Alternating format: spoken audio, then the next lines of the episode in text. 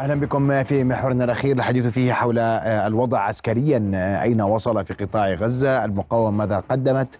وهل اتجهنا فعلا إلى المرحلة الثالثة من العمليات العسكرية؟ أرحب بضيف الخبير العسكري والاستراتيجي نضال أبو زيد نضال بك. مساء الخير. مساء الخير. أهلا. بك في نبض بلد هذه الليلة.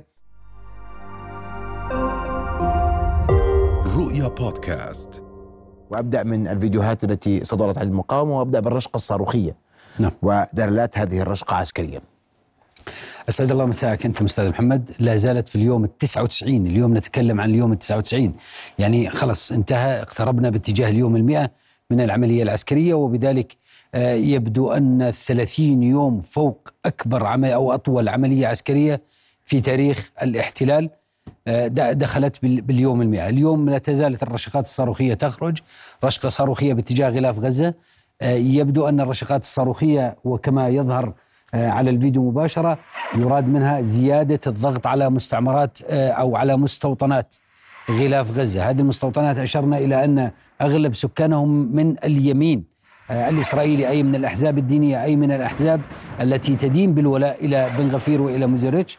وبالتالي آه، هذا زيادة ضغط على إتمار بن غفير آه، اليميني المتطرف داخل الحكومة الإسرائيلية لأن سكان الغلاف لا زالوا يطالبوا الحكومة الإسرائيلية بالعودة إلى مناطق سكنهم وهذه الرشقات الصاروخية لها دلالات عسكرية أبرزها أن المقاومة لا تزال موجودة ولا تزال لديها القدرة على إطلاق الرشقة نعم. الصاروخية الفيديو الآخر وهي عملية عسكرية آه، مركبة لسرايا القدس نتابع سوية وأسمع تعقيبك عسكريا على هذه العملية. آه، هذه العملية التي آه، عززت مصداقية هذه بالمناسبة العملية صدرت في البيان الذي أطلقه أبو عبيدة قبل أيام في البيان المكتوب. أبو حمزة.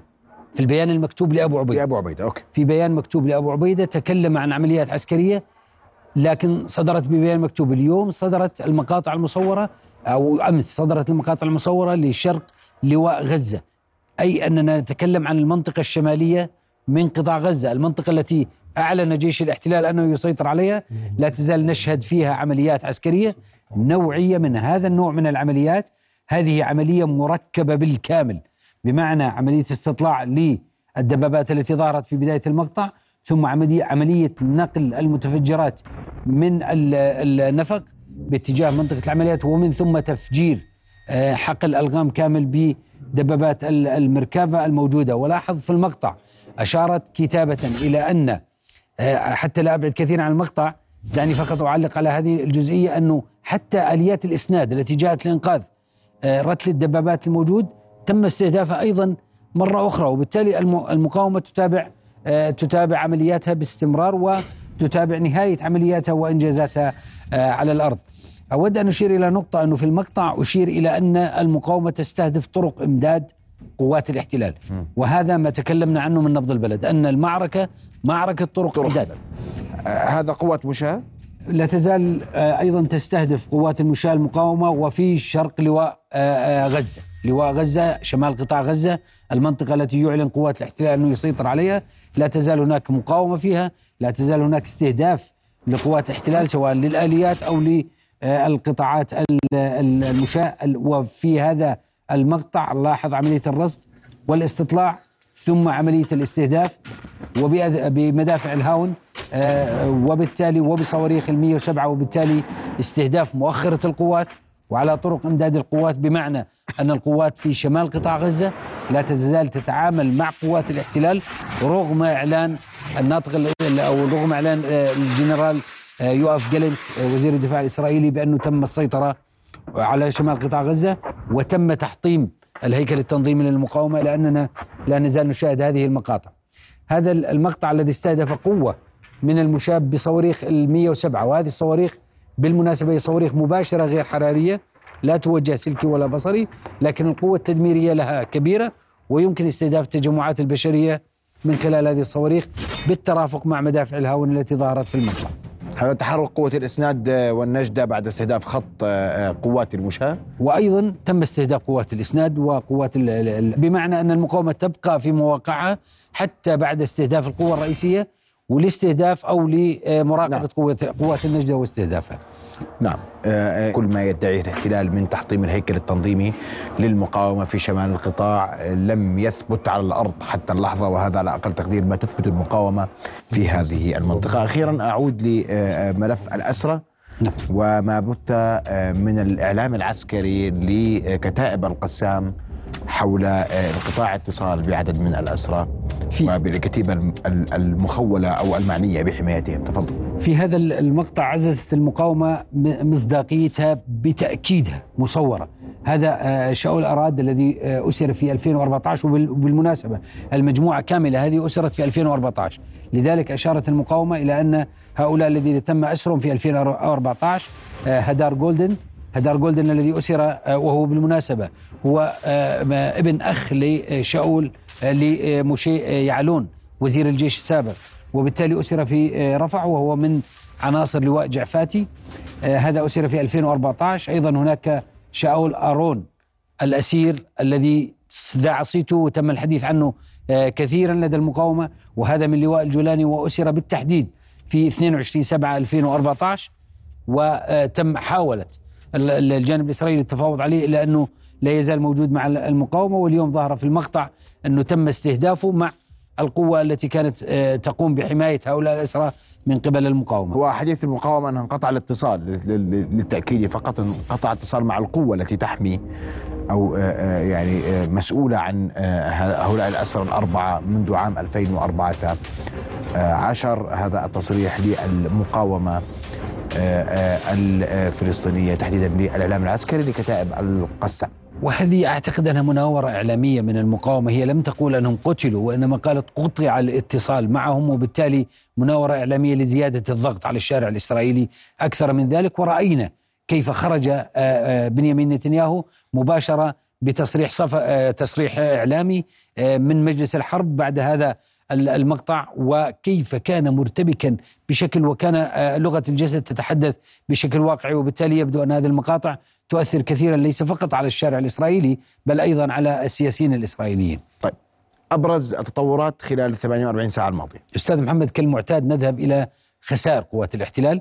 أود أن نشير إلى أننا نشير إلى خسائر قوات الاحتلال والى أرقام الخسائر لقوات الاحتلال من مواقع وزارة الدفاع الإسرائيلية حتى نثبت أن حتى هذه الأرقام يشوبها لغط كبير رغم أننا غير أنها غير رغم أنها غير واقعية وهناك أرقام كبيرة جدا، اليوم نتكلم عن اليوم 99 هناك 529 قتيل منذ بدء العملية العسكرية 198 قتيل من جيش الاحتلال منذ بدء العملية البرية. أي اننا نتكلم نتكلم عن تقريبا ث- آه، 73 يوم نستثني سبع أيام ال- ال- الهدنة وبالتالي نتكلم تقريبا عن آه، آه، آه، 66 يوم عملية برية قتل فيها 198 قتيل من جيش الاحتلال.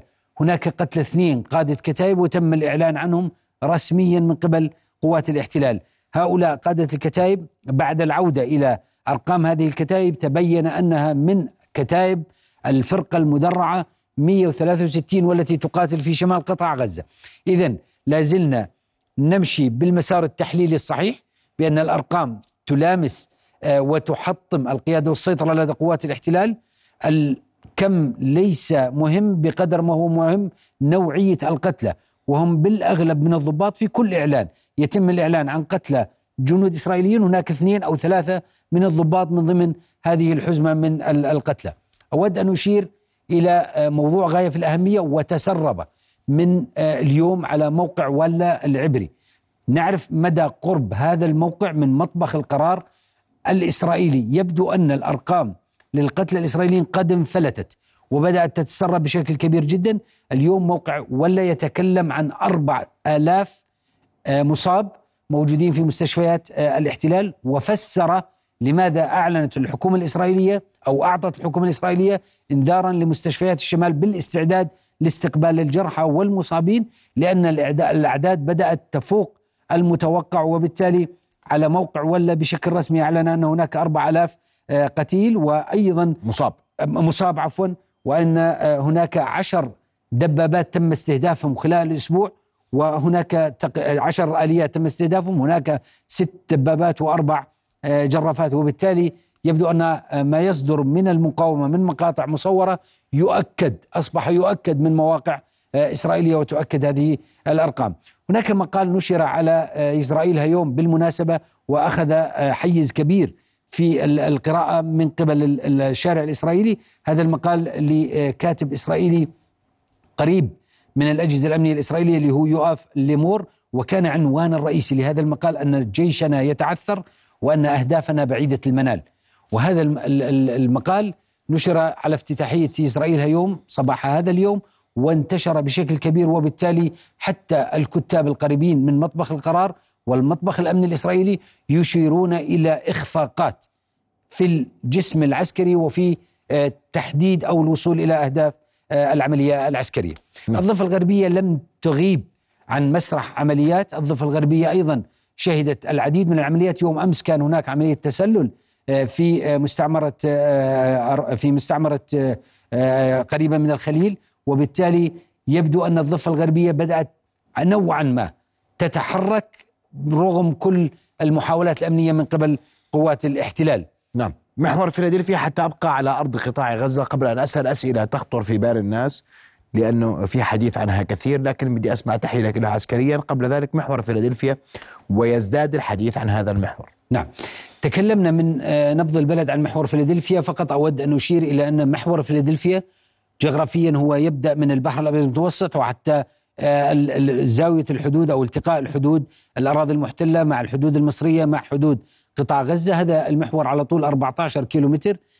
اتفاق السلام 1979 تم إقرار أن هذا المحور بعمق 2 كيلومتر داخل الأراضي المصرية لا يتواجد فيه قوات عسكرية وإنما يتواجد فيه آه، قوات شرطة خفيفة التسليح بمعنى أسلحة خفيفة وليست أسلحة قتالية من الطرف الغزي أو من الطرف المصري. في 2005 وبعد انسحاب القوات الإسرائيلية من غزة تم تسليم هذا المحور للقوات الأمن الفلسطينية وتم تسليمه بالجانب المصري قام برفع عدد قوات الشرطة إلى 750 شرطي داخل الحدود المصرية وبقيت ملحق اتفاقية السلام يشير صراحة إلى عدم وجود قوات عسكرية آه، وقطع ميكانيكية على بالتوازي على محيط هذا المحور. ما يحدث في هذا المحور بعد هذا السرد التاريخي للمحور؟ آه، أود أن أشير إلى نقطة غاية في الأهمية وتساءل عنها الكثيرين فيما يتعلق بمعبر رفح الموجود على محور فيلادلفيا والذي اتهم أو اتهم الجانب الإسرائيلي في المحكمة الدولية أن مصر هي المسؤولة عن إدخال المساعدات. حتى تتضح الصورة.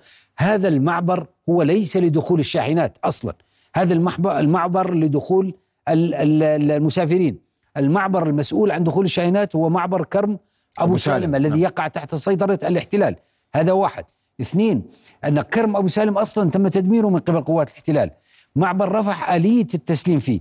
يتم تمرين الأسماء. لذلك إحنا شفنا آه، آه، آليات وجرافات تفتح المعبر رفح لغايات مرور الشاحنات في بداية الأزمة.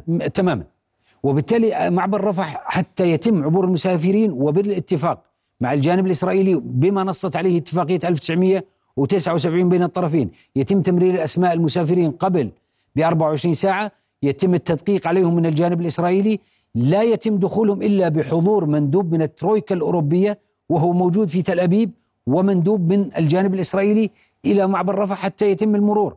لكن إسرائيل تتذرع دائما بأن الأوضاع الأمنية لا تسمح بوجود المندوب لذلك لا يتم تمرير المسافرين. هذا بما يتعلق بمعبر رفح. عودة إلى سؤالك حتى لا أتشعب كثيرا في موضوع محور فيلادلفيا.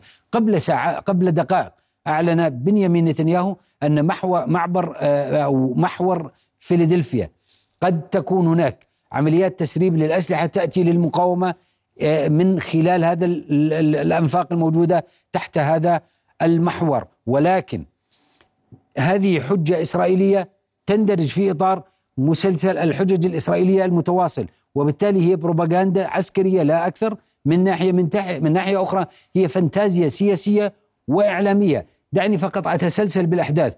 هناك موضوع إغراق الأنفاق أين وصل؟ لا نعرف. وهي تندرج في إطار سؤال مهم هذا. وهي تندرج في إطار نفس المسلسل ما ورجونا وضخات وبدهم يغرقوا الأنفاق وقلنا حينها أين غرق الأنفاق؟ وقلنا حينها أن هذا لا يندرج ليس تكتيكا عسكريا ولا يندرج إلا في إطار الدعاية الإعلامية العسكرية الإسرائيلية يعني لا جديد في إغراق الأنفاق لا جديد. عبارة عن فقط كلمات صدرت دون أن نرى أي تطبيق على أرض الواقع لا يمكن لأننا أثبتنا وقلنا أن هناك معلومات علمية تشير إلى أن لا يمكن إغراق الأنفاق، وبالتالي الآن ذهبنا باتجاه محور فيلادلفيا وبدأ الجانب الإسرائيلي يصعد اعلاميا باتجاه محور فيلادلفيا هو لماذا يريد الاشتباك عسكريا على محور فيلادلفيا؟ ما الدافع عسكريا؟ هو يريد هو يريد السيطرة على محور فيلادلفيا بحجة أن المقاومة تحصل على سلاحها من الأنفاق الموجودة تحت محور فيلادلفيا. هذه الحجة الهدف الرئيسي. الهدف الرئيسي. العسكري. الهدف الرئيسي. كان هناك هو هدف يريد الإطباق على غزة من كل نواحيها من الشرق من الشمال ومن الجنوب ومن ناحية البحر هناك القطاع البحرية. وبالتالي عملية الإطباق على غزة تندرج مع ما يتكلم عنه في المرحلة الثالثة وتندرج مع إطار ما يحاول به قوات الاحتلال وهي خنق غزة بالكامل. هنا تقودنا آه، عبارة أو موضوع محور فيلادلفيا إلى تساؤل كثير من المراقبين. أننا في اليوم 99 كيف استطاعت المقاومة أن تصمد؟ ومن أين تقوم بتزويد نفسها بالسلاح؟ هنا أود أن أقف قليلا وعلى عجال في كل العمليات في هذا النوع من العمليات العسكرية يكون التخطيط فيها مركزي والتنفيذ فيها لمركزي بمعنى أن الخطة العسكرية تضع timeline أو توقيت زمني. يبدو أن المقاومة وضعت توقيت زمني طويل لهذه الخطة العسكرية لا أستطيع أن أقدر تحليليا المدة الزمنية لكن هي وضعت تقدير زمني طويل ويشير إلى ذلك أو يثبت ذلك المؤشرات الموجودة آه، واقعية على الأرض من خلال العمليات ومن خلال إعادة بناء جسم العسكري لغاية اليوم. وبالتالي من خلال وضع الخطة الزمنية لمدة الخطة العسكرية لمدة طويلة تقوم بالإعداد للقتال بمجموعات صغيرة. هذه المجموعات تقوم بالاحتفاظ بجزء كبير من أسلحتها وتموينها وإمداداتها اللوجستية في بعض المواقع الموجودة لها في شوارع قطاع غزة في أزقة غزة في أحياء غزة ومن ثم يقومون بتطبيق الخطة المركزية التي وضعت من قبل القيادة العسكرية بدون الرجوع إلى القيادة العسكرية لأن الخطة بالأصل هي مفهومة وهذا ما نشاهده على الأرض بأن المقاومة تقوم بتغذية نفسها بنفسها. السلاح هو تم إنتاجه طول فترة حصار قطاع غزة الآن يتم استغلاله في العمليات العسكرية. ما يثبت ويعزز هذه الروايات وهذه التقييمات التي نتكلم عنها هو ما يصدر من مقاطع مصورة من قبل المقاومة التي لا تزال تعيد بناء طيب. جسمها العسكري بعد 99 يوم من العملية العسكرية. فقط لأنك ذكرت موضوع أنفاقه هو موضوع مهم ولا جديد فيه وهذا يدل على كذب واحتيال الاحتيال الاحتلال آه، فيما يخص بعملياته العسكرية على أرض ميدان قطاع غزة. كان أيضا هناك تساؤل واضح إنه سألنا آه، قالوا حاصرنا منزل السنوار. ولم يصدر شيء بعد ذلك نعم يعني هذه ال- الادعايات الإعلامية أو محاولات الحصول على إنجاز وقلنا عنها أن محاولات الحصول على إنجاز ولو كان صوريا من خلال الوصول إلى قيادات أو الوصول إلى أهداف هذه ليست إنجازات هذه أهداف السنوار هو ليس موجود في آه، آه، خان يونس أو ليس موجود السنوار هو وين السنوار؟ السنوار في كل مقاوم موجود داخل قطاع غزة وبالت- قصدك يعني؟ كل مقاوم داخل قطاع غزة هو السنوار وبالتالي السنوار قام بإعداد هؤلاء المقاتلين على أيديولوجية معينة على نمط ماشي. تكتيكي بس معين في سؤال اليوم وبالت- ان قيادة المقاومة أين أين محمد الضيف؟ وأين يحيى السنوار؟ هذا تساؤل موجود، هل هم على في في في غزة؟ في أنفاق غزة؟ هذا تساؤل موجود اليوم وهذا أنا بسألك في البعد العسكري، هذه قيادات الميدان اليوم على أرض غزة تثبت صمودها على أرض القطاع. نعم يعني أعتقد أن آه، سواء ال- ال- القيادة القيادة العسكرية ككل المقاومة السنوار أو محمد الضيف هم موجودين يقومون بإدارة العملية العسكرية. ما ما هو واضح على الأرض أن العملية العسكرية ليست منفلتة. هناك ضبط وسيطرة وسيطرة للعملية العسكرية وبالتالي يبدو أن السنوار ومحمد الضيف موجودين في مكان ما داخل قطاع غزة في قيادة عمليات قطاع غزة ويقومون بتغذية العملية العسكرية وإعادة بناء القوة العسكرية للمقاومة من ناحيه، من ناحية أخرى أن المقاطع التي تصدر بهذه الحرفية وهذا الاحتراف العالي هي ليست عبثية. بالتأكيد هي تأتي إلى مركز إعلامي في قيادة والسيطرة ويتم إعادة إنتاجها وبرمجتها فنيا ومن ثم يتم إعادة بثها. وبالتالي فيما يتعلق بسؤالك أين السنوار أو أين محمد الضيف أنا أعتقد أن السنوار ومحمد الضيف هم موجودين في كل مقاوم موجود على أرض قطاع غزة. وليس وأن مركز العمليات والسيطرة لدى المقاومة يعمل بكفاءة عاليه حتى اللحظة. لغايه لغاية الآن بعد 99 يوم هي لا تزال متماسكة وتستطيع التعاطي مع كل المشاكل التي تواجههم والنقطة الأبرز أن المقاومة لديها القدرة على التكيف والتأقلم مع العمليات العسكرية أكثر من قوات الاحتلال التي بدأت تسحب بقطاعاتها العسكرية من شمال قطاع غزة أبو عبيدة يظهر قريبا برأيك؟ يعني أعتقد أننا كما قلنا سابقا أن الوجبة الإعلامية القادمة ستكون لأبو عبيدة وبالتالي أستطيع آه، أن أؤكد أننا خلال الأيام القليلة القادمة أعتقد أن مع زخم المقاطع المصورة التي تصدر ومع زخم القتال للمقاومة والخسائر التي تقع بقوات الاحتلال أصبح لابد آه، من ظهور الناطق الإعلامي باسم المقاومة ليتحدث آه، عن نعم. هذه الإنجازات وهذه النتائج وأعتقد أن ظهوره سيكون قبل ظهور الناطق الإعلامي باسم قوات الاحتلال. أشكرك كل الشكر الخبير العسكري والاستراتيجي نضال أبو زيد على وجودك معنا ليلى. شكرا جزيلا لك. كل الشكر سلام. رؤيا بودكاست.